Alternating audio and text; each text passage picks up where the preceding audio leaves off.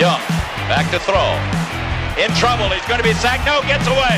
He runs, gets away again, goes to the 40, gets away again to the 35, cuts back at the 30, to the 20, the 50, the 10. He dives. Touchdown, 49ers. What's up, 49ers faithful? It is Zane Ackley back with another episode of the No Huddle podcast. I know it's been a while. Uh, last show I did was right before the draft, and that was two and a half months ago. So I apologize. You will be hearing from us a lot more very, very soon. Um, but today, I've got a special guest host with me. He is Levin Black. He is uh, a Niners fan that I've known for a little bit. We follow each other on Twitter. So, Levin, welcome to the show. And why don't you tell us a little bit about yourself?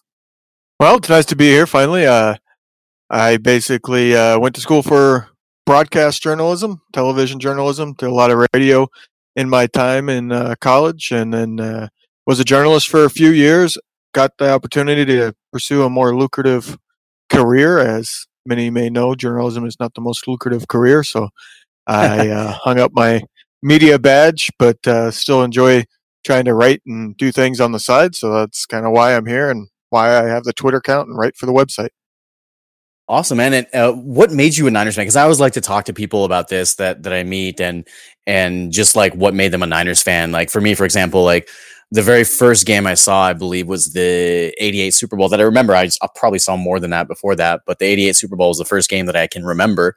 And when Montana hit John Taylor in the end zone, that was like you know jumping up and down as a kid, and and I was hooked for life. So, uh, what about you, man? What what made you a Niners fan? Well, uh, I was born and raised in Indiana, so obviously I'm a Niners fan, right? yeah, that makes sense. Yeah. uh, basically, long story short, uh, I was born in the 80s, and uh, in the 80s, the Niners were quite popular. In uh, third grade, I had to uh, swap schools in the middle of the school year because I had a teacher we just didn't see eye to eye. I was a bit of a troublemaker as a kid, and my parents decided to swap me schools and when I got to my new school, it was in uh, early February, and uh, everybody was Niners fans in my new school for whatever reason. Never mm-hmm. really connected the dots on that, but I became a Niners fan to kind of fit in and make friends in the beginning. But uh, you know, I'm obviously was a sports journalist, so sports is kind of a passionate thing for me. And quickly, the Niners became my obsession. It wasn't until a good 10 years later that uh, it dawned on me that when I swapped there in February, it was right after the Niners won their last Super Bowl. that's why everybody was Niners fans. There you go. So kind of started out on a bandwagon, I guess you could say, but uh, un- unrealized by me that it was a bandwagon. Well, I mean, like, much later. At this point, like you're you're, it's not considered bandwagon if you've been on for 25 plus years. At that point, you're just like you're a diehard, right? Because you've been through the ups and downs, and and at that point, it's like bandwagon's kind of like what's about to happen with the with the Nets right now with KD and Kyrie going over there. Yeah, I was going to say, are you in mourning over there, or what's going on? Well, the funny thing is, is um, uh, and I always love to, to in the offseason talk about other stuff besides football. But uh, the funny thing is, is that I'm I'm actually a Bulls fan um, because I, I was a Jordan fan from back in the day, and I don't I don't switch teams. That's one of my faults as a fan. So I've stuck with the Bulls since the '90s, and um, you know, like I've uh, my wife is from Chicago and and I've got family in Chicago, so um, it's just kind of like uh, the Warriors are are my hometown team, so I support them. But like in my heart of hearts, I'm a Bulls fan. It was nice to see the Warriors win, but at this point, everybody knew KD was gone. Everybody knew he was gone. So um, yeah, you'd think I'd be a Bulls fan. Uh, I grew up about two hours southeast of Chicago, there in the northwest part of Indiana, but uh, uh definitely not a Bulls fan. Reggie Miller, right? Like the, the, the Bulls and Pacers had some fierce uh, playoff series, right, in the '90s. Yeah, I remember those, and I actually used to root against the Pacers, even though uh, I was an I was an intern with the Pacers at one point, so I don't really root against them anymore. But uh, you can admit I, that now, uh, right? I've like, always been more of if I didn't have a reason to latch onto a team, just being local wasn't the reason. You know, there had to be a reason for it, and uh, I mainly followed a specific athlete in the beginning. Like there's a certain athlete that I would like, and whatever team he ended his career with was the team I stuck with. So mm-hmm. Steve Young was kind of the first one for the Niners, and in basketball it was Charles Barkley. So I was a Suns fan mm-hmm. for a long time, and now I'm a Rockets fan because that's where he retired. Nice. Well, uh, this will be interesting then. Uh, a guy from the Bay Area and a Houston Rockets fan. Let's see how that yeah, goes. But exactly. um, real quick, getting getting back to the the, the football thing. Um, so it's interesting that the Niners were and and for those not born in the the 80s or 90s they won't know this but the Niners were like a cultural sort of more than football sort of team it's like you would go to Canada and you would see people wearing Niners gear and see Niners fans in Canada. You'd go to like, you know, Alabama or Tennessee or places at that time that didn't have a football team. I know t- Tennessee has the Titans now, but at that time, there's nothing there. You see Niners fans everywhere because it was, it, they were the it team, even more than the Cowboys. The Cowboys kind of came in the 90s and, and yeah, like people became Cowboys fans and they, they became America's team uh, yet again after the 70s. But the Niners, they were, they were one of those teams that were really easy to like for a lot of people. And it's really interesting to me. Like you would see Niners hats everywhere, and you just don't see that right. nowadays, right? You don't see people latch onto a team like that. Right. And it wasn't just that the Niners were winning, they were the first team to really kind of perfect the passing game with the whole West Coast offense and Bill Walsh and all that. So it made it all the more popular because, you know, everybody loves offense. And not to bring it back to basketball, but Golden State kind of you know, had that going on. That's why there's so many Golden State fans here. Not only mm-hmm. did they win, but they won with an offensive brand, and that's always going to bring in the fans. And that's definitely true. You see a lot of people born in the '80s that are Niners fans all over the country, and that's kind of faded in the last 25 years. But you know, maybe it can come back. A of Super Bowls to fix that. I think the the difference is that nowadays what you see is you don't see teams. I mean, the Warriors kind of did it in, in basketball. That's why, like you said, they have a lot of fans, but you don't see teams revolutionizing the game.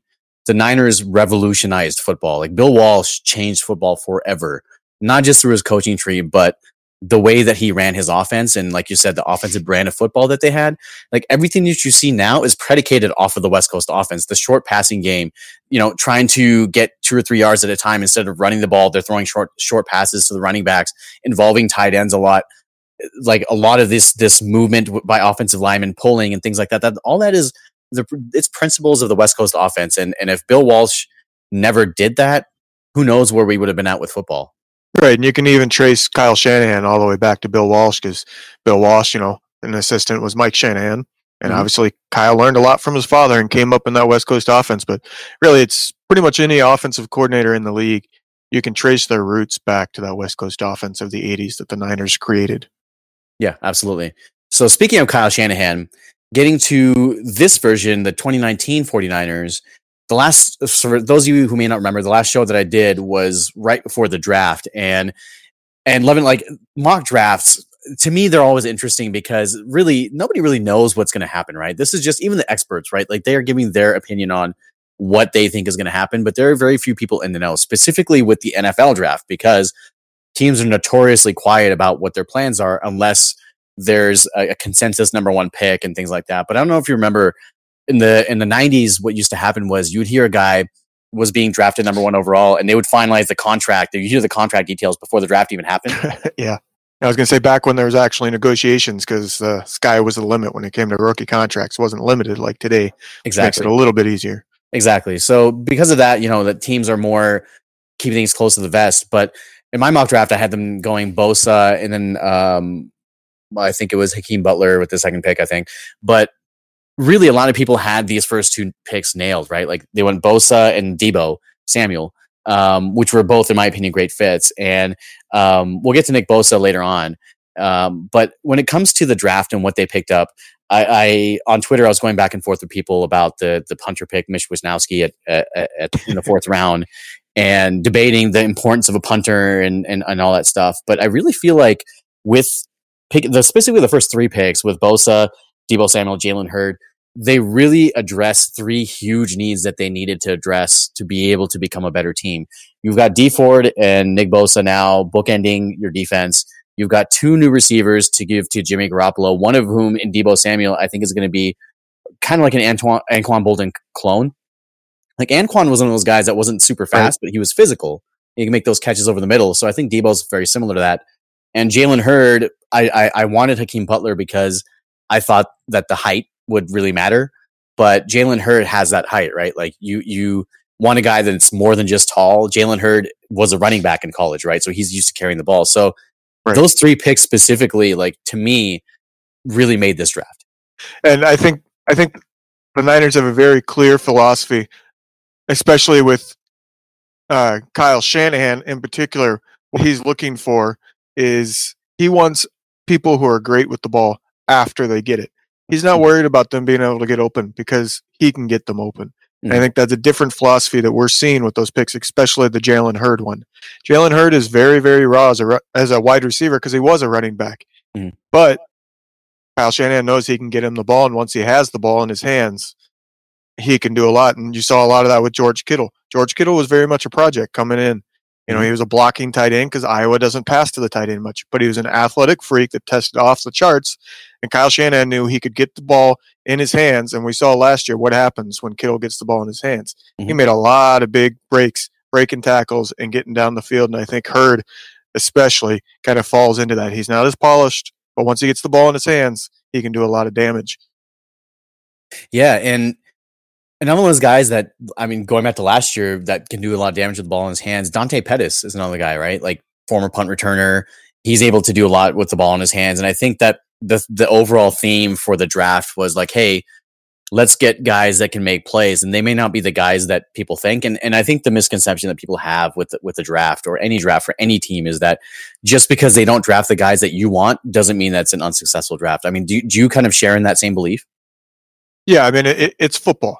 It, it's not as clear cut as, say, like a baseball, where if a guy can hit, he can hit. Mhm. You have a system that is so unique that it takes a certain type of player to be able to go, be good in it. And that's why you see players that they might get drafted by one team or picked up as an undrafted free agent by one team, doesn't make it, gets cut eventually, goes to another team, and all of a sudden he's a star. Mhm. A lot of it has to do with system fit. And I think the Niners, especially, are drafting for system fit. Yeah, and I think that with when you do draft for system fit, like you're gonna you you will have some misses here and there. Like I think that they thought that CJ Beathard would be, would be a system fit, and they traded up for him, and, they, and and it just didn't work out. And and and he's still on the team, obviously, but in terms of his first twelve starts, it just it just hasn't gone well. And Nick Mullens came in, and and and that whole competition is still going on. But I think that they have an overall theme on this team, and they want to get better at the skill positions and and last year's wide receiving group uh, was was pretty bad. I mean, not not one receiver had more than 500 yards receiving. They're the only team in the Yeah. league, and Right. that's unacceptable. In this today's NFL, that's unacceptable for one guy. Not even one guy to get 500 yards on the year. That's like that's like 30 yards a game.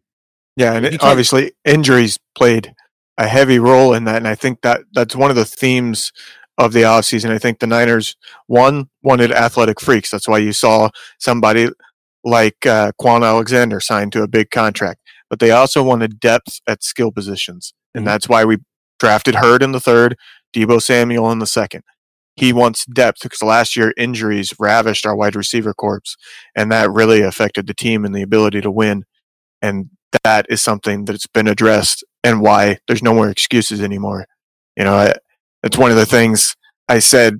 I think progress is the thing I expect this upcoming season. That can be a b- pretty broad definition, but there's no longer the excuse of injuries because the Niners, from year one to two, improved the roster but didn't have much depth last year, and that hurt when all the injuries came. This year, they have the depth. They've addressed the things that they need depth in. That's your wide receivers, your linebacker corps, your defensive line. They didn't really address the secondary much, Mhm. but if that front seven can withstand whatever injuries come and still be dominant, which they should be able to do, secondary won't be as big of an issue, and the Niners should be able to see wins even if they have a bunch of injuries again.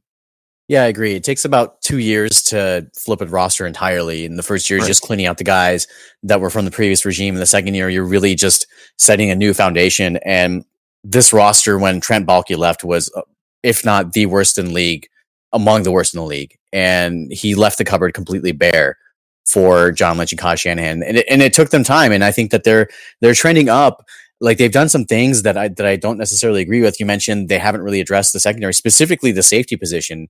And the more that I think about it, the more it feels like they may convert Tarvarius more to back to safety, which was, was his college position. Right. And a position that he that he tested better at, a position that he was higher ranked in Pro Football Focus at.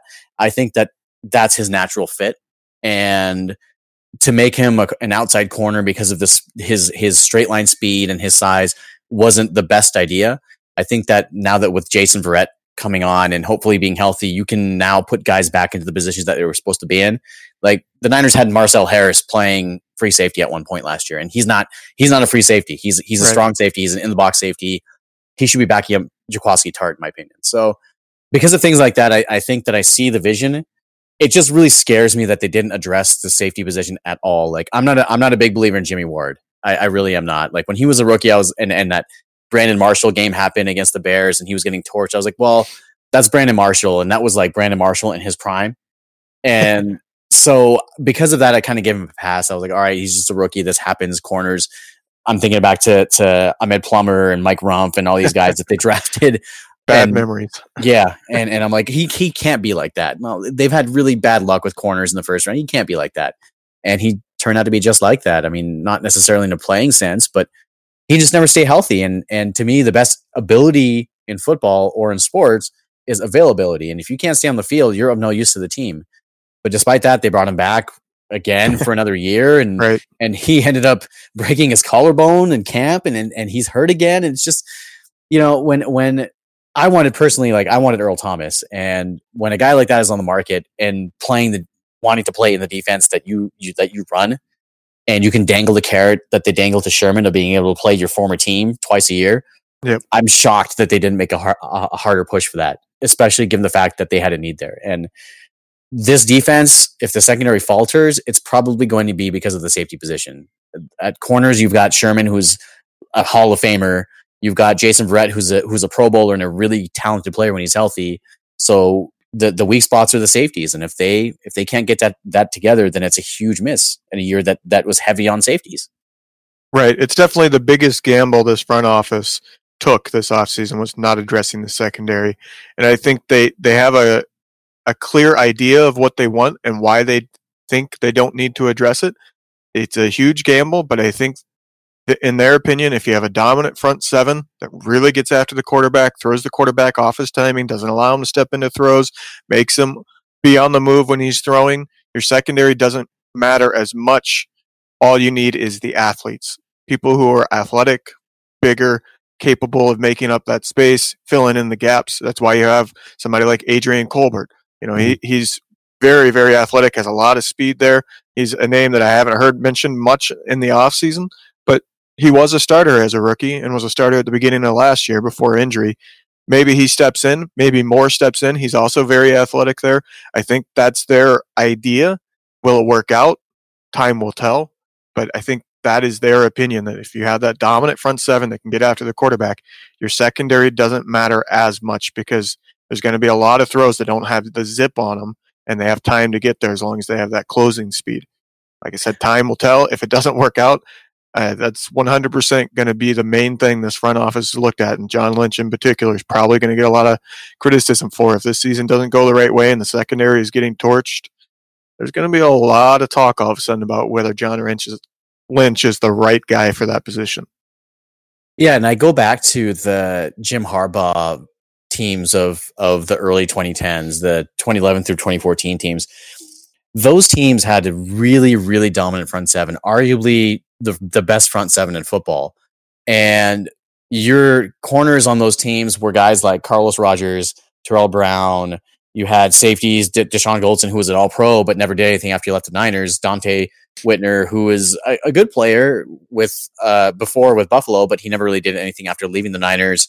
You had guys that that really didn't come off as perennial All Pro players or the best at their position. They kind of made it work with who they had, and I, I think that because of that, the the they got this idea that they can kind of replicate that.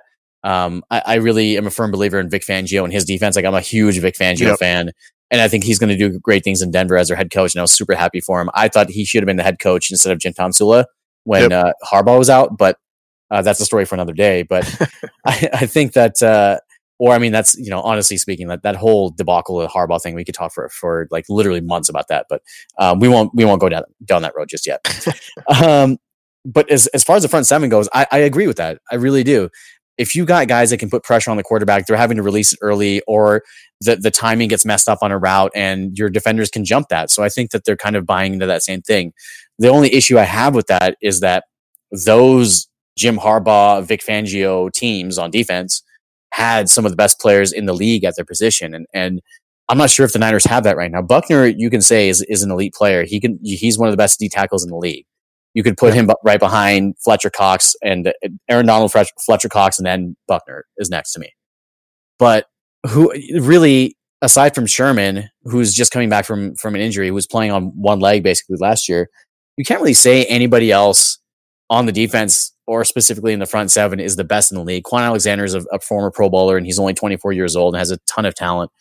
Um, and you've got D Ford, who had that great year last year, and and and Nick Bosa, who in my opinion was the best player in the draft. Like you've got some of those potential pieces there, but like they really have to show it. And I think that that adds to the uncertainty of this of this upcoming season. Am I crazy for thinking that, or, or do, you, do you feel the same way? No, I mean I mean things look great on paper, but that's just paper, and there's a lot of unknown. Will Ford be able to really replicate it? You know, he's a little undersized, and he's pretty much a speed freak. And you know, I, I don't want to say one trick pony because it's a great trick, and he has some nuances to his speed moves, but it's mm-hmm. all speed. You know, he's not going to bull rush anybody really. Um, and then you have Nick Bosa, who yeah, everybody thinks he's a great prospect, but it's still a prospect. There's been mm. plenty of can't miss prospects that have never panned out. So there's a lot of unknown there. You know, Kwon Alexander with his injury. Is he really going to be back full strength or not? You know, will he be the same as he was in Tampa? And mm-hmm. let's be honest, there were there's some question marks with Kwon even when he was healthy. You know, his tackling's not the best. Mm-hmm. Um, but I kind of like the whole picture, but it, it, can still not work out. It's no no sure thing that the Niners will have a dominant front seven. It sure seems that way. Uh, if it doesn't, the Niners are in a whole lot of trouble, no matter how much the offense can score. Because if that front seven is not as dominant as it is on paper, that secondary is not going to hold up. You know, we we saw that last year. The mm-hmm. secondary might be able to hold up for the first couple seconds, but their uh, problem was it seemed like once they didn't get to the quarterback, because Buckner was really the only guy who could get to the quarterback with any kind of consistency, the quarterbacks were getting three, four, five seconds mm-hmm. to find that open man. And they were finding it because our secondary isn't the best. And they might have an initial play call that's good, but after a couple seconds, there's not many defenses that can stay with the receivers. I mean, especially once they kind of get free reign to move around and the quarterback's on the move and it changes everything. It's hard to keep guys from getting open. That front seven has to be dominant to stop that from happening again. Yeah, and that brings me to my next point about uncertainty uh, over this upcoming season. And the Niners have made a lot of moves this offseason to improve the roster. Like you can undoubtedly undoubtedly say that the roster this year is better than what they had last year and significantly better than what John Lynch inherited when he first started. But have they done enough? Have they really gone out and gotten guys that they can count on. And I want to say that they that they have, but it's kind of a wait and see approach because, like you said, there are so many guys that are coming back from injury. Think about the guys that they have that are coming back from injury that are projected to be starters or at least compete for starting spots. And we'll include Jimmy with this too. So Jimmy Garoppolo, we still Jimmy. I, think that Jimmy is going to be a great quarterback. I think he's going to be elite. I think that if you put him in the right system and you surround him with enough weapons, he can be one of the best in the league and I still I still adhere to that belief, right? So I'm gonna I'm gonna stick to that. But the fact of the matter is that he he didn't play much of last year, and he's never finished a full season. So your starting quarterback, your um, starting running back in Breida had a had a season-ending injury. Your right. um, you know Dante Pettis played half a season last year basically because he had various ailments. You've got on defense, you've got Kwon Alexander coming back from a torn ACL. You've got Nick Bosa coming back from his core abdomen Pectorial. injury, the pec. Whatever. And, yeah. yeah. he had some sort of uh, abdomen or pec injury that, that shut him down for the year in college after three games. You've got Jimmy Ward coming back from a season-ending injury. You've got Colbert coming back from a season season season-ending injury. Uh, Jason Verrett and uh, Jaquiski Tartt the, I mean, the list goes on, right? All these guys, Jerick McKinnon, Weston Richburg, McKinnon, all those guys. Yeah. Exactly. I totally forgot about Jet. So yeah, Jerick McKinnon as well, right? So these are all guys that you're looking to count on, and none of them finished last year. So it's like, what can you really say about this year? Eh, basically, that I don't know, like you're going to have injuries again, and some of these guys will get hurt again, but we're hoping no. Like it's just to me, it's so hard to fathom like the amount of injuries that they've had over this last two years. But at the same time, it's like well, you're also bringing in guys with past injury histories. So I'm not entirely surprised. Yeah, I, I just think that they there's a part of me is like there's too much reliance on guys that haven't been able to stay healthy. Like I said about the availability issue earlier, you have to be able to play to be able to show what you can do. And, and if a guy can't play, then he's of no use to you. So there's one part of me that says like, hey, you're spending way too much time and money on guys that aren't available to start in a 16 game season for the majority of the career. Jason Verrett's an example of that. He's only played five games over the last three years, I believe. So right. it kind of scares me. I, does that? How do you feel about that? Well, I think that's where the depth comes in. You know, uh, yeah, Jerick McKinnon's coming back from injury, so is Breida. Um, but they got a lot of depth there at the running back position. Mostert, if you want to count him as a running back, is also coming back. But uh, they they have a lot more depth there. They signed Coleman. That's going to help uh, immensely. I wouldn't be at all surprised if Coleman ends up being the main back. Um, but then also at the wide receiver position, if Pettis gets injured, if Goodwin gets injured, you have Deebo there. You have Hurd who can step in. They mm-hmm. signed Jordan Matthews. You know, there is depth there if they have some training camp injuries or early in the season they have injuries. And that's where that's going to come into play is that this year, unlike last year, the Niners can withstand some injuries, especially at the skill positions. Offensive line, that's the one key group. If that has injuries, the Niners are in a world of hurt because there's not much depth on the offensive line. I think the starting five are pretty good, but outside of that, there's not much there. And as far as Jimmy goes, you're right. He's still very much in the air. A lot of what he is and why he's so highly thought of is the eyeball test. You know, he's only started nine games for the Niners, but he looks like the part. He looks like a great Pro Bowl caliber quarterback but he's mm-hmm. still got to prove it. The three games last year, if you're being honest, if you really break them down, and there's been plenty of people that have, it wasn't that great. But it's mm-hmm. early in the season. You know, he's was still picking up the system, and the Niners had a lot of new people. You know, he's throwing to somebody like Pettis as his main guy, somebody like K- Kittle as his main guy. The running backs were obviously decimated by injuries. So now, with all those guys coming back, Jimmy's got to put it together. And if he doesn't, I mean, it's unfathomable to think about now. But if Jimmy doesn't put it together, or if Jimmy has another major injury, the Niners could be starting to question whether or not he's the answer, which is mm-hmm. unfathomable mm-hmm. to think about. And that's a question for next off season. Mm-hmm. But he does have a lot to prove still. So I'm going to mark this date then, and next off season, we're going to talk about the. we're going to have our answer, right? He's right. we're, we're going to know. We're going to know one way or the other whether Jimmy is the guy or not. Hopefully, and hopefully he will be. But I think that so stepping back for a moment and talking about those first three games from last year, if you look at the first game against Minnesota, first of all, the the first seven or eight weeks of that schedule were absolutely ridiculous. I can't believe yep. the league ended up giving the Niners, who had basically like a last place schedule, that schedule to start the season. I I challenge anybody to find any team that have had a tougher stretch to start the season than, than the 49ers did, which was you you play a bunch of playoff teams right at the beginning and have a, a, softball second half of the schedule, but then your your season's already over by the second half. Right. It's it's ridiculous. So you're seeing the opposite of that this year. You're seeing that the, the soft part being the first half, and yep. then the second half will be get significantly tougher. And we'll get to that that later on. But I think that with Jimmy Garoppolo's performance last year, you have to understand that in the first game against Minnesota, first of all, that's a really tough place to play for anybody. And you open the season there and you lo- immediately lose part of your offensive line to the point where I believe uh, both guards ended up getting injured. So, yep. uh, so it, it, McGlinchey in his first game had to flip over to to to guard to right guard because there were no there were no bodies available. And really, when that happens, it's like, do you, do you even have a chance when you have that that amount of uh, uh, bad luck with injuries just in the first game of the season? I mean, I'm not, I'm not, I'm not making excuses because Jimmy could have been better, and I did expect better from him. But really, like Marquise Goodwin goes out on the first series of the game. He was Jimmy's go-to guy last year. Uh, Kittle drops what should have been a, a touchdown. Yep. Garcon drops what should have been a touchdown. Alfred Morris, who was on the scrap heap in the offseason, they find to start for them, like he was he fumbled on the on the one yard line and then again on the goal line. Like it's just I can't I can't take people's opinions seriously when they say that Jimmy was trashed. And I'm not saying that you're one of those people, but there's people who have trashed him over Right. that performance and, and last season when you're throwing to like Kendrick Bourne and a rookie Dante Pettis in his first game and and you have Matt Breida who's never been a starter full time as as your running back after McKinnon was benched and your offensive line is Swiss cheese. You know what I mean? Like it's just you have to give the guy a fair shot.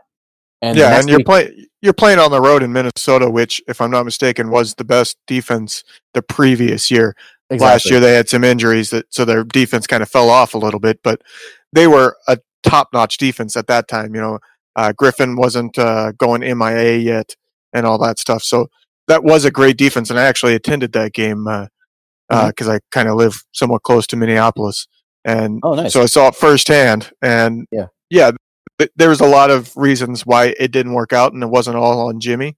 Um, and I'm definitely in the boat of Jimmy's for real.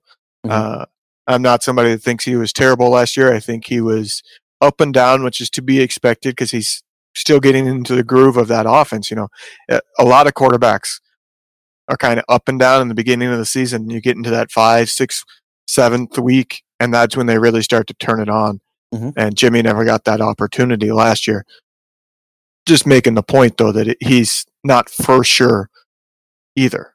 I- think there's there's two sides people tend to take, and you know, fans always seem to take the extremes. There's the fans that think, "Oh no, he was terrible. Mhm. We shouldn't have signed him to that contract," and there's the ones that, say, "No, he's an MVP caliber quarterback."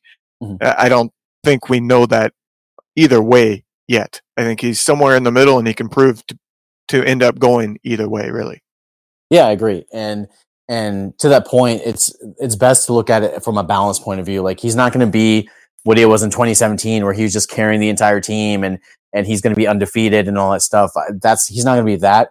But I don't think he's going to be what you saw last year either. Like the the Detroit game, he was significantly better, specifically in the first half. He was a lot better, and I think that part of it was Kyle Shanahan realizing that like, hey, I need to dial this back a little bit because Jimmy's not Superman. Like he's still a guy who's we still have to understand that yeah, just because he played behind Tom Brady and and he played in that system and he won a bunch of games when he came to the Niners. He's still a young quarterback.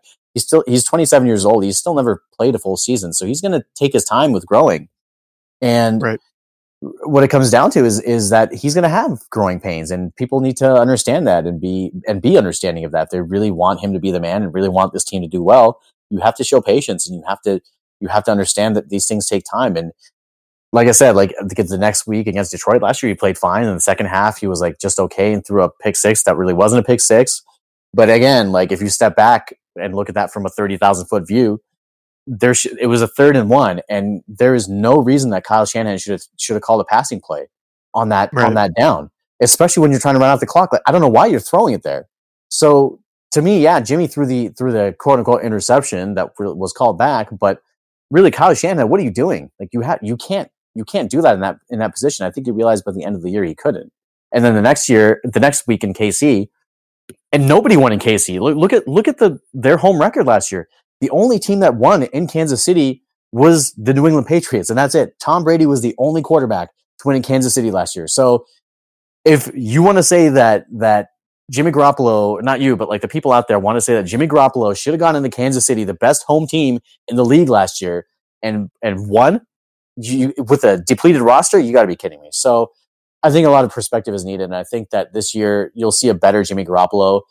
I, I don't know if you've been looking at the updates from training camp, but to me, I just can't wait to see him on on the field. Um, well, mini camp, training camp is yet to start as of the recording of the show, but really, like I can't wait to see him on the field. Seeing him take those drills and throw those passes looks like he has a lot of zip on the ball. Looks like he's moving really well. The knee brace looks fine.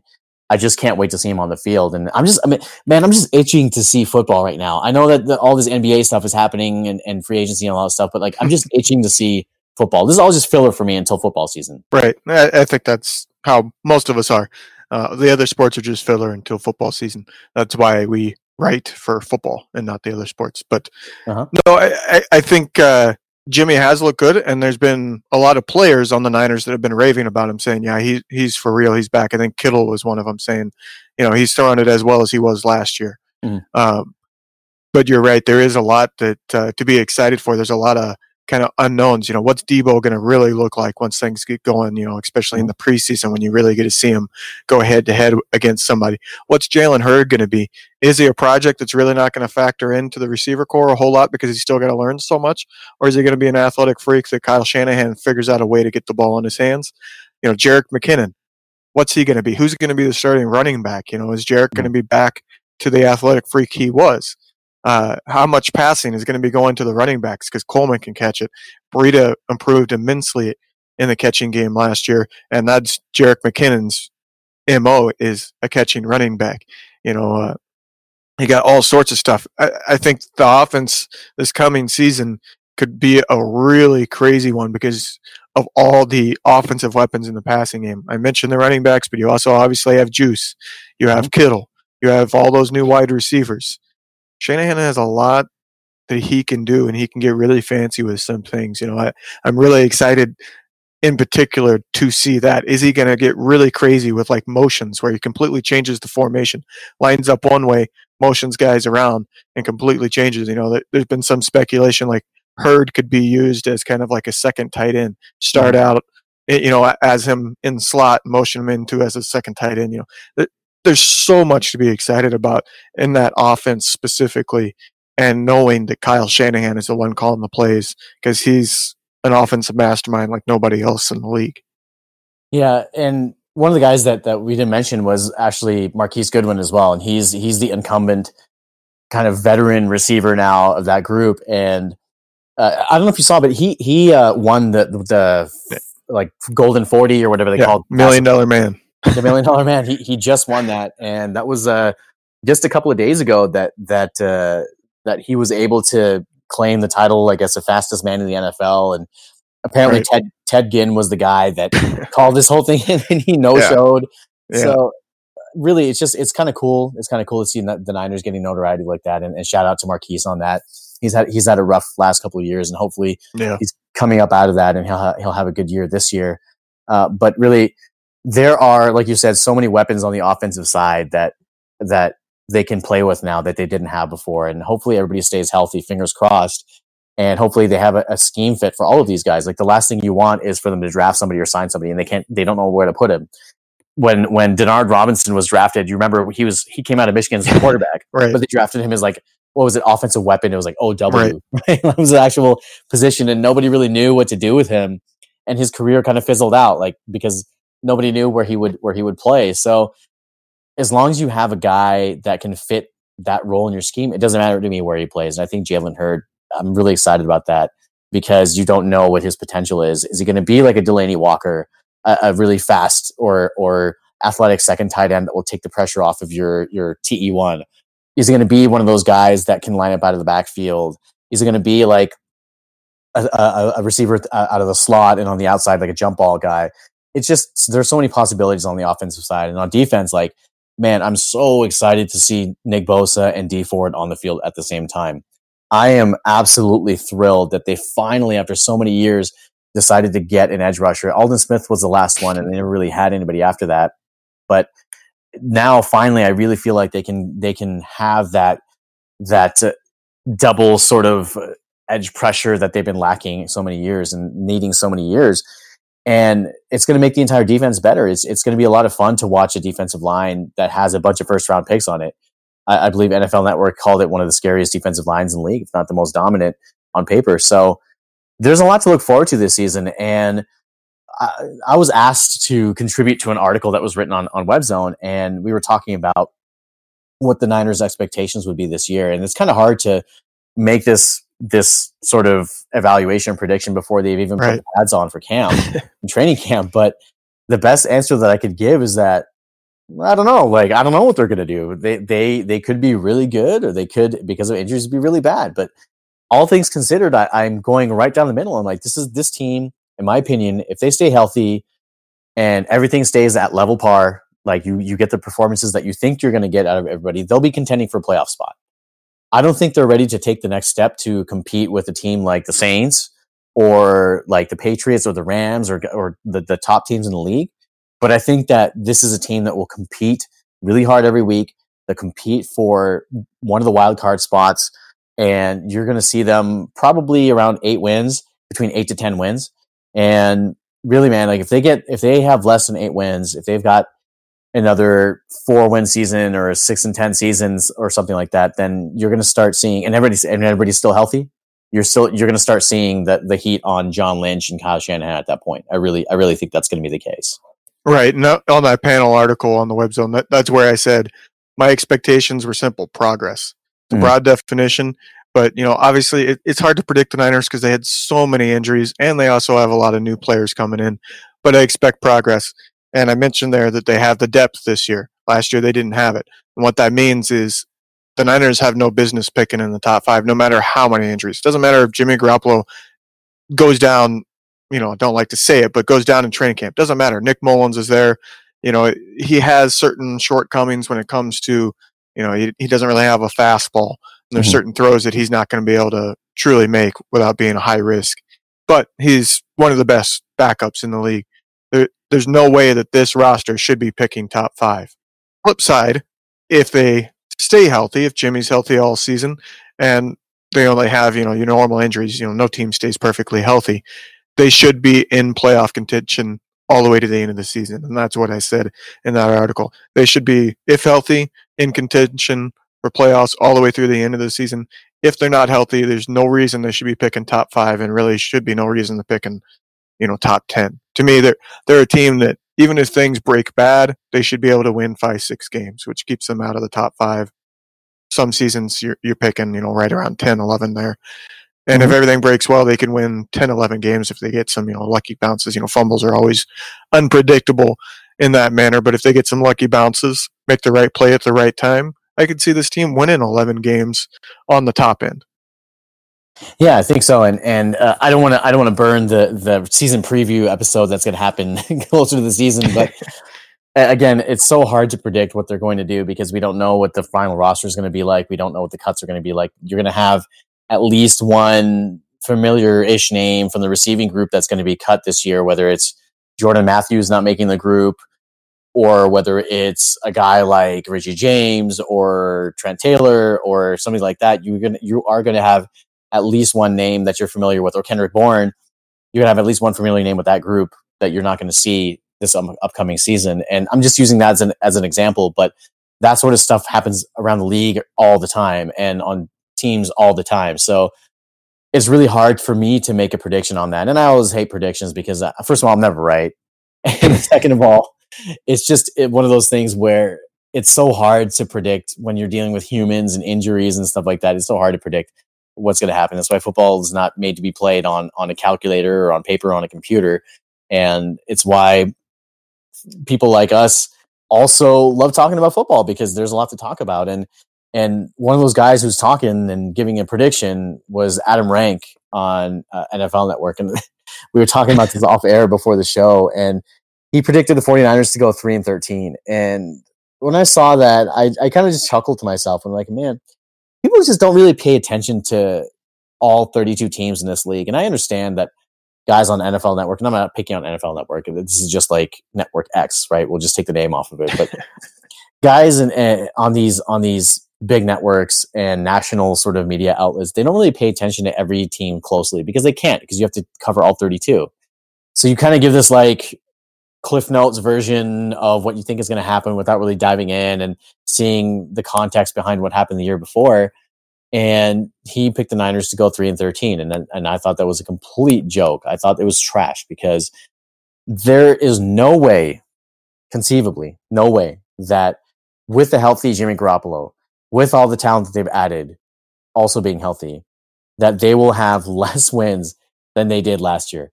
There is right. no way that that happens. So I thought it was total trash. I hate it when national media people do that. And I think that it was really just done for clicks and to yep. be like, oh hey, I'm I'm different and I can say that this happens and and when it doesn't and when this person's proven wrong, they're just gonna forget about it and they won't take accountability for it and they just say they'll just say, oh well, blah blah blah blah blah, make some excuse that that is completely un- incoherent. So I saw I saw that. I had a laugh. I don't know if you saw it, but it was just kind of funny to me. Yeah, it, it's that time of the off season. Let's put it that way. It, it's the time of the off season where the NFL kind of fades away. People start talking a little bit about baseball, start talking a little about about basketball free agency. It's hard for the NFL to stay in the headlines.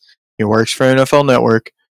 He had to say something controversial to get people talking, and you know it it, wor- it works. We're talking about it right now, and it's been a couple weeks since he said that.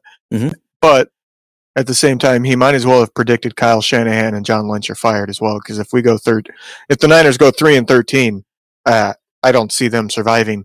Even though I, I think that's pretty unfathomable, and I think they're a near lock and pretty safe. I don't even think there's a little bit of heat right now. But three and thirteen, going backwards after signing all these big names, uh, yeah, you might as well have predicted that they get fired as well. This three and thirteen, I just don't see as a possibility. No way. Yeah, no way that they that they end up at that record. Signing all these big players and drafting a punter. Punting is important to games, right? Punters are people too. Punters can affect the outcome of a game. So They are kickers. I'm trying. To, I'm trying to remember all the people that were trying to convince me of this. So, Yeah. Uh, uh, real quick before we move on, I, I was literally in a back and forth for like a week over this, and Twitter can be exhausting at sometimes, right? Because there's a lot of really fun people to interact with, and a lot of like really knowledgeable people that that I like to talk to, and and fans that that I like to go back and forth. And it's and it's all in good fun. I'm never personal.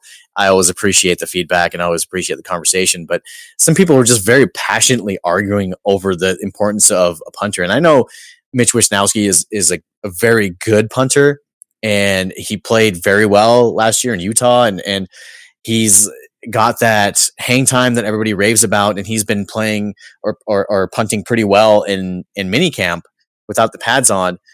But really, to spend a fourth round pick, in my opinion, on a punter, no matter how good he is, when you when you had depth issues you mentioned earlier at the at the guard position, offensive line, and you have issues in the secondary that you need you need depth and things like that, and you have guys getting hurt at other positions. It was just kind of out of left field for me, and my knee jerk reaction to that was like, why, why, why did you make that pick? And everybody came back with, oh well, the Patriots would have drafted him and and this and that. Yeah, but that's that's the Patriots. They're the defending Super Bowl champions. You don't have that roster. You don't have that luxury.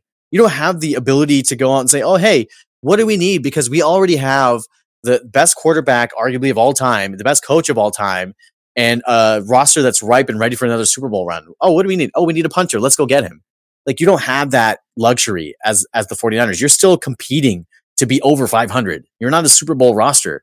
So because of that, I I, I was really critical of it. And and after this, I'm, I I kind of made a statement to myself that I'm not going to kill them for doing that after a certain point and and that's today after today i'm not going to kill him for for doing that that uh, making that pick but i realized that andy lee when he was on the niners he affected a lot of games and things like that but Right.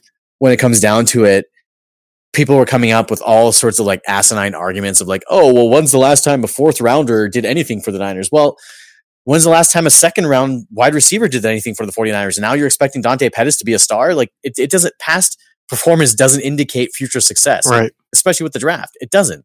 Every draft is its own entity, and every round in every draft is its own entity. Every pick is every its own entity. You can't just be like, oh well, the Niners drafted really well in the last ten years in the fourth round, and now this year it's going to be great in the fourth round because the last ten years they have a streak of like making their picks making the Pro Bowls every year. You can't you can't make that that correlation.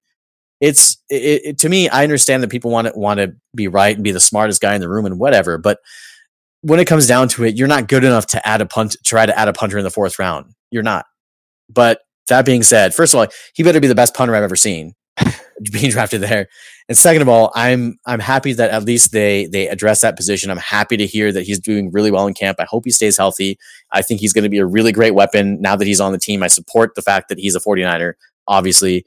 Um, he also got married recently, so congratulations, Mitch, um, on on your wedding, or I think he got engaged, but congratulations. Right. Uh, but really, what it comes down to is is the effectiveness of a punter versus the effectiveness of another position group is is is debatable. But to me, I, I just didn't see the need, and and like I said, I'm leaving that in the past. Now I'm full on like excited to see him on the field. I'm full on excited to see him pinning teams in the in inside the ten and being a weapon. I'm super excited about a punter, believe it or not. So this is a long rant. This is what a, this is what drafting a punter does to me. I've been ranting Well, for the last minute. Let me just say, I'm glad you're leaving it in the past because, uh, full disclosure, uh, I'm a soccer coach's son. I grew up playing soccer.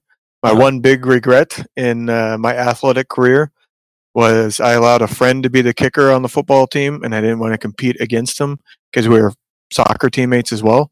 Uh-huh. And uh, yeah, I used to be able to hit 50 plus yard field goals. Probably would have been able to go to college for it, but I just never pursued it. I always did it like I would train with him and stuff as as fun. So uh, kicking and punting's kind of near and dear to my heart, Mhm. and I was all for the draft pick. I look at it this way. I think I was one of those that was arguing endlessly on Twitter in favor of it. But I look Right. at it this way. We all know punting and, and kicking are important. They can single-handedly swing a game, especially kicking in that regard. You know, a single single bad punt doesn't necessarily swing a game, but in the fourth round, there was no clear, oh, we got to get this guy. I can't believe he's still there. That guy's really going to help the team. So at that point, who is going to help the team most? We had no answer at punter. And the free agents out there aren't very good. So who's going to help the team most in that fourth round pick? I think they got the guy that's going to help the team most. He's not just a good punter, he's one of the best punters to ever come out of college. Mhm. That is a key to it. I mean, if you just drafted, oh, yeah, this guy's the best punter, whatever, you know, then I might question fourth round. But he's one of the best to ever come out of college. And oh, by the way, he runs a four six three forty, so he kind of opens up a whole new uh, game there where we can, the Niners can run some fakes a la the Rams. You know, Mc, McVay is a understudy of Shanahan, and he sure likes to use those fake punts with his punter. So Mhm. I could definitely see Shanahan doing that, and that's now an avenue that they can pursue because they have a punter who can run 4.63. He's Australian, so obviously he's going to be able to take a lick. You know, I, I don't think we've ever met a, a male Australian who doesn't like to play a contact sport like football. So obviously he's going to be able to do something there. And oh, by the way, he's one of the best punters to ever come out of college. Has one of the highest career average punt yardages in college football history, and he has ridiculous hang time. I, I like the pick, but I have a bias there as well. You know, when you when you started telling me that story, because that's the first time I've heard this story, and when you started telling that, I was hoping that it ended with the guy that ended up trying out to be a kicker ended up being like Adam Vinatieri or something like that. I, I was expecting, I was half expecting being like, oh, well, that guy actually ended up going to the NFL, and and I should have and I should have Well, of I, I will say that guy, uh, he was incredibly smart. He's a doctor now. Uh, he went to Northwestern on a full ride. Uh, and while at Northwestern, uh, I remember him telling me he was a freshman and football season had started. And they found out he was on campus and knew who he was because, like I said, I grew up pretty close to Chicago where Northwestern is. Mhm. And they actually said, come be our kicker because they thought he would be the starter. Oh, That's wow. a Division One school. So Wow. But hey, you know what? I'm glad that you didn't become a kicker because then we wouldn't be doing this podcast, right? Or we may we may have, right? Because kickers are important too, right? Because I would have been like, hey, do you want to be a guest on my podcast? And you would have been like, sure. I will Well, yeah. advocate for kicking. I, I'm not under the delusions I would have made the NFL. You know, I could hit my my range kind of topped out in the mid 50s, but I wasn't super accurate. I was pretty accurate within 30, 40 yards. You get outside of that, I get a little haywire. The guy that I would have competed against, he was very, very accurate within 50 yards, but outside of 50 yards, he didn't have the leg strength. Wow, that's I mean, 50 yards, man. I mean, I, I can't even punt a ball 20 yards. So 50 yards to me is just like it's it's uh pretty incredible. But real quick before we wrap up, so as as we mentioned in the in the open of the show, NBA free agency, I always like to kind of branch out in the offseason and and touch on different topics. Uh, not political though, just just so you know, because we're not going to do that here. Um, although it's it's very easy. Uh, speaking of which, man, Twitter sometimes Twitter is just unbearable, man. Like I'm not I'm on Twitter because like I I like to talk about sports. I don't use my Twitter for anything other than that.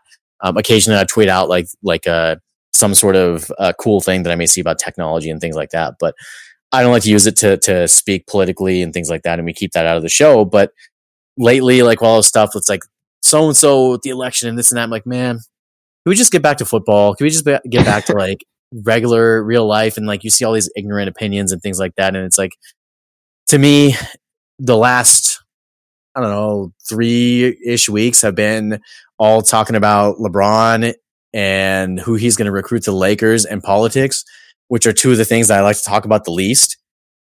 and um, That's the goat, right? That's what you're talking um, that's the the uh, the fake goat. Yeah, yeah, him. Yeah, yeah, yeah. I think I see your Jordan. You share Jordan posts all the time that are putting down LeBron. I think that's the thing I see most from you. Oh, Twitter. daily, daily on on the daily, man. Like I, I will, I will die on that hill. Um, and and many people will die on that hill with me. That Michael Jordan is the greatest basketball player of all time, and I don't think it's even debatable. LeBron is the greatest of this generation, but Michael Jordan is the greatest of all time. Like the things that he did, the impact that he had on the game of basketball. Like you're seeing, he was doing like today's things back in the, back in the 80s, which is ridiculous. So, Right. to me, Michael Jordan is, is the greatest and will always be the greatest of all time. But that No, I, I still follow into that. I think LeBron still has a small chance of doing something here that would surpass, but it would have to be, you know, a good five years of winning titles pretty much every year. But you know, we don't need to debate that. That's just going to stir up stuff. But I do agree that Michael Jordan, even though I was always anti-Jordan, uh, you know, I grew up in his backyard, but I wasn't a Jordan fan. The whole reason I became a Barkley fan is because uh, I didn't have cable as a kid until Mhm. I was like 12 years old. Before I had cable, we had a thunderstorm that made the reception come in just right to where I actually got. I believe it was Fox. It could have been ABC. I don't remember which network it was. I only used to get CBS, but it Mhm. was the network that had the NBA Finals, and it was the year the Suns played the Bulls. oh, and I yeah. latched on to Barkley because of that. oh, okay. So being a Barkley fan, you got to be an anti-Jordan fan because you know they're buddies and they were always smack talking each other and doing those commercials, you know, sneaker commercials and all Yep. that. Yep. So that's why I'm anti-Jordan, but yeah, he's the goat. Of course, of course, and like we're talking about as of now, Kawhi Leonard has not decided, and the recording of the show, you're gonna hear uh, him make his decision over. I don't know what Kawhi's gonna do over what carrier pigeon, smoke signal. Like he's just a he's just a weird dude, right? So he's not gonna do it over Twitter. He doesn't have social media. He doesn't have like Instagram. So I don't know how he's gonna do it. Like Morse code, telegraph. Like I don't know. I don't know how he's gonna decide, but probably I'm going to say the Lakers because LeBron can't win without a super team. Like he needs to do that wherever he goes, and I think that he's going to try to to push really hard now that the Warriors are basically done to push really hard to get another couple of rings before his career's over. But to me, it's like you know if all you do is just jump ship and build super teams everywhere you go is are you really the greatest at that point like i understand that you still have to win the games and jordan didn't do it alone either but like Kobe is my second favorite player of all time. And to see a guy fin- start and finish his career with the same team over a 20 year career, you're, you're never going to see that again. You're going to see guys that are doing what KD just did and what LeBron has been doing his entire career. Like you'll see guys like that that chase after the notoriety and not loyalty. And Times For have changed. Just Yeah. in, you know, Kobe was the last. I think you know the Mhm. last just decade or so, especially since the decision happened with LeBron the first time to go to the Heat. Mhm. It fundamentally changed that sport and how the superstars see it. They know they can manipulate the teams. It's a different sport. There's only five people on the court. One person can really change the fortunes of a sing- single franchise. You don't really see that in football unless it's a quarterback. But even th- then, you see some great quarterbacks who don't have the right coaching Mhm. in order to be great. You know, look at Brett Favre. We all know he started with the Falcons, ended up going to the Packers. You know, how does a quarterback that great get let go or traded by a team? You know, Steve Young, same thing. Steve Young. Buccaneers, right? coaching. Yep. that one's very much coaching. You know, he he was somebody that had a lot of a lot of faults when he was in Tampa Bay that needed to be fixed, Mhm. and the West Coast offense and Bill Walsh and especially Mike Holmgren. If you've watched uh, Football Life, Mike Holmgren, you you see them talk about it. That relates Mike Holmgren that fixed all his little quirks and got him to be great in the West Coast system. Mm-hmm. Absolutely. And we're we're talking about old school ish players and we're we're dating ourselves here. But that being said, what what KD just left in the Warriors and and again I'm not I'm not like a diehard Warriors fan. I support them because they're hometown and, and it's cool to have victory parades and stuff like that. And I'm Bay Area for life. So for me it's it's cool whenever the the area wins and, and the Bay wins. But what he left in Golden State was way better than what he's joining in Brooklyn. It's going to be Kyrie, KD, and DeAndre Jordan that are going to be the big three over there. And I just, I just don't see how that's better than when he left in, in Golden State. And he did it because of his ego, and he did it because and I have nothing against KD. I think he's a great a great dude and a great player, and, and he did a lot for the Bay Area. Did, does a lot for charity. He's he's a really great guy, but in terms of basketball, he just seems to be always wanting that validation, right? Even when he was here, the Warriors catered to him for three years. And for those of you that are locally listening, you know that. They catered to him for three years. They made him the superstar. They gave him the first tour of their new stadium. They they catered the offense to his strengths. The they called him their best player, even when he wasn't at times. So it really comes down to the fact that the Warriors are and always will be Steph Curry's team and that bothered him. And he, he wants to go to a place where he can be appreciated like the top dog. And if he wins in Brooklyn, then they're going to be his team. Let's put it this way: KD is Kawhi with an ego. They are both Yeah. a Mhm. little different. Not not bad different. They're just you know Kawhi is very quiet. You never know what he's thinking. He Mhm. sees things differently. Kawhi or KD is like that. He sees things differently. I mean, look what he did in his first big move. You know, he he left Russ in Oklahoma City and joined the team that beat them. Mhm. That was big. And then look at all the burner accounts. That's the difference between him and Kawhi. They both beat to the, you know, go to the beat of their own drum. They're both a, a little different socially. KD's just vocal and has a massive ego. But I will say, I'll ask you one question about that. Who's going to have more more burner accounts to defend them, Kyrie or KD? yeah. So I, I heard that. Did you hear the Kyrie interview on the radio where in Boston, where there was this? So I think two weeks ago, I was commuting to work and I was listening to them replay this call to a Boston oh, yeah. radio station, and they were talking. They were being critical of Kyrie because at that point they know they knew that he was basically all but gone. And this guy calls in, and he's like, "Oh, well, Kyrie's been through a lot. You don't really know behind the scenes, blah blah blah." And he's like totally defending him, and it kind of came out of left field. And the radio hosts were kind of paused afterwards, and they're like, "Was that Kyrie calling into our show?" Like and trying to pretend to be some somebody else defending him. Yeah, because the voice sounds just like Kyrie. I mean, It it, it it's a does. perfect match. it's a perfect match. And and to those who haven't heard it, I encourage you to Google it, listen to it. I'll try to post it on my Twitter, but please, like, check this out. It's hilarious. So, really, the the athletes of today, or I guess this newer generation of players, that's what they're all about, right? They're about, and and I guess that's part of what goes on in, in the NBA today is that you have to find creative ways to defend yourself. But I, I just don't see how you leave a team that probably would have three-peated. Like they they win that series with Kevin Durant. Like they they took it almost to seven games without him and without Klay Thompson. So if Kevin Durant is there, they win they win that series and they three-peat. I just don't see why you leave that just for an ego. Like to me, I- I'm a former athlete and winning winning was everything, right? When you win a championship, Right. that's that cements you forever. He not only left a team, the Warriors would have offered them offered him the max if he if he would have wanted to stay. Not only do you leave a team that would have been the favorite when you come back from injury, but you left like forty million dollars on the table. Right. I just can't. I just don't even know why he did that. Like, why would you do that? Well, it, it there's there's two fundamental type of athletes, I would say. You know, it's kind of generalizing it, but you got the people that winning's all that matters. They would rather be a sixth man and win than be the number one ego guy or number one alpha male on the team, but lose in the playoffs. Mhm. And and then you have the opposite of that, where it doesn't matter how many titles they win if they're not the alpha, it doesn't matter. And Right. KD falls into that.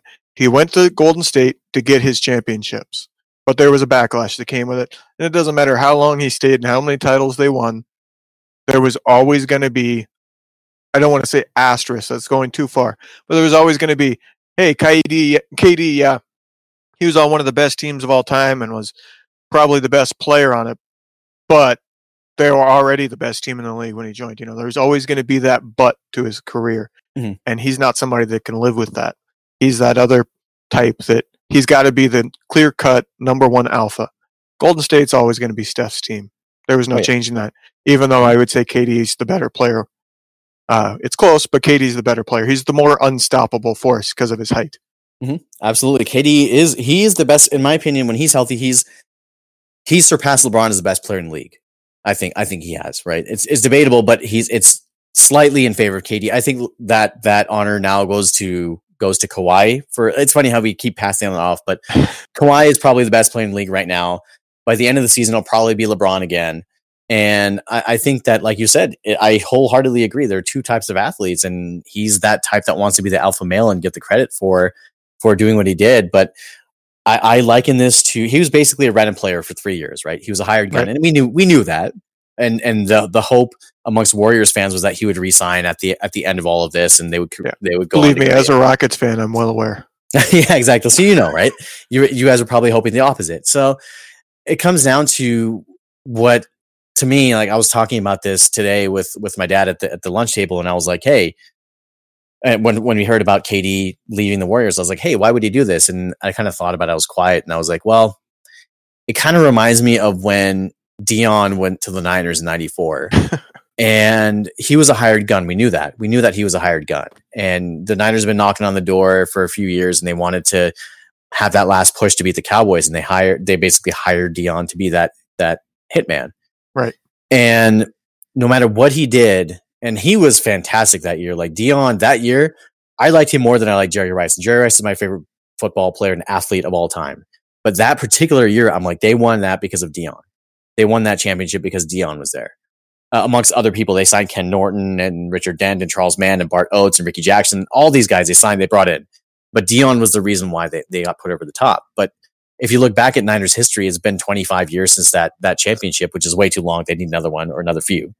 But it's been 25 years, and do you really look back on that Niners team or those Niners teams and say that, hey, I give Deion the same amount of respect as I give Jerry Rice or Steve Young or you know like the guys in the 80s that played like Joe Montana and Dwight Clark and Ronnie Lott. Do, do you look at Deion in that in that that first echelon of players, or do you look at him in another light saying, oh, well, he was kind of like in the second rung of players that were just there for the championship and just left, like like a Matt Millen, for example. He's in that first rung in terms of cornerbacks.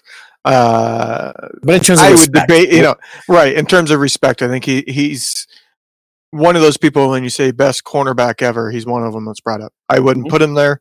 I would put him pretty close to that. Um, but he's brought up in that conversation. But I would, I think an important part of that is is what did he do after the Niners? Mm-hmm. He went on to another team and won more championships.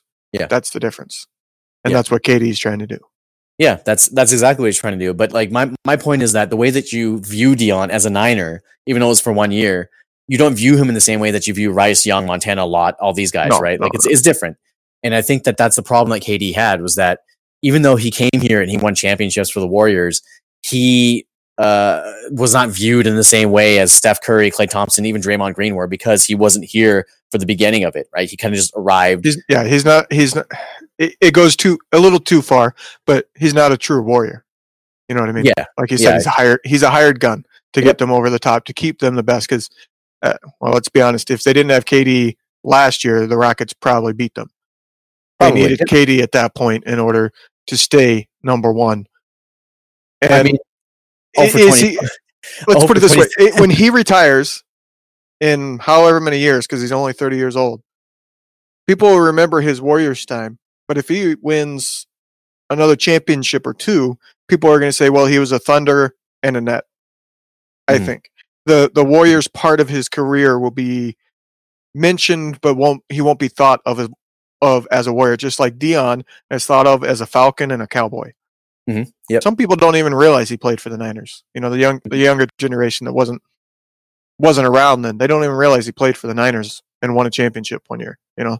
Yeah. And I think that's how the Warriors could be with KD. Is it's kind of hard to think about now because he's just leaving the Warriors. But if that mm-hmm. next chapter goes and wins championships, I think that's how his Warriors team is going to be seen. Yeah, most likely. I, th- I think I think I agree with that. And it's interesting how you bring up that same fact about Deion, like how people don't realize he played for the Niners. I, I, I agree.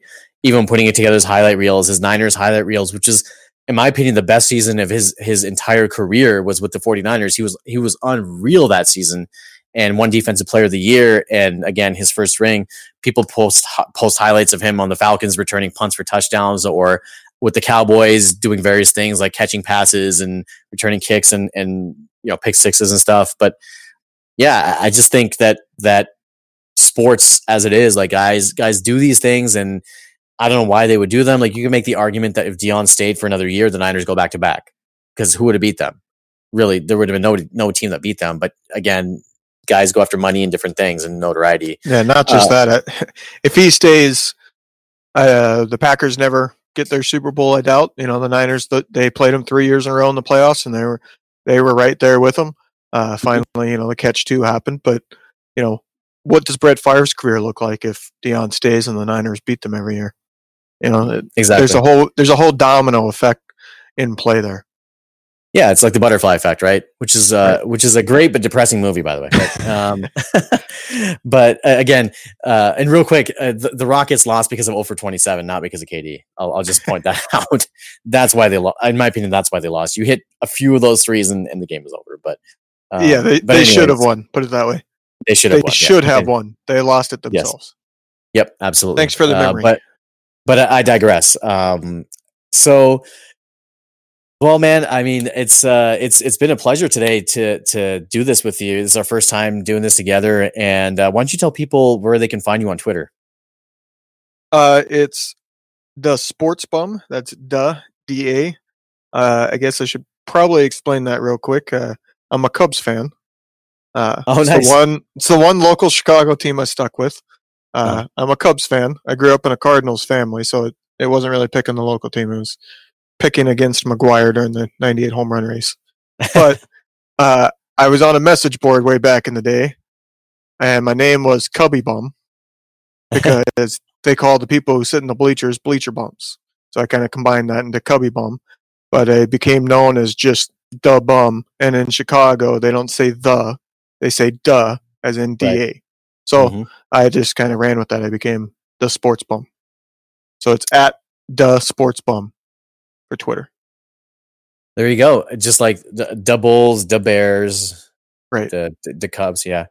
Uh, awesome, great stuff, man. Well, thank you again for joining joining me on today's uh, episode of the No Huddle podcast. And Niners fans, like I said in the opening, you will see more content from this podcast. You will see more content on 49ers web zone. Had a little bit of a hiatus there for a couple months just because life just gets crazy and um, you just have to deal with a bunch of stuff that is boring to other people right now. So I won't talk about that. But but uh, you can look for more great content coming up from the 49ers Web Zone No Huddle podcast real soon. So for 11 Black, this is Zane Nakvi, and thank you very much for listening to another episode of the 49ers Web Zone No Huddle podcast.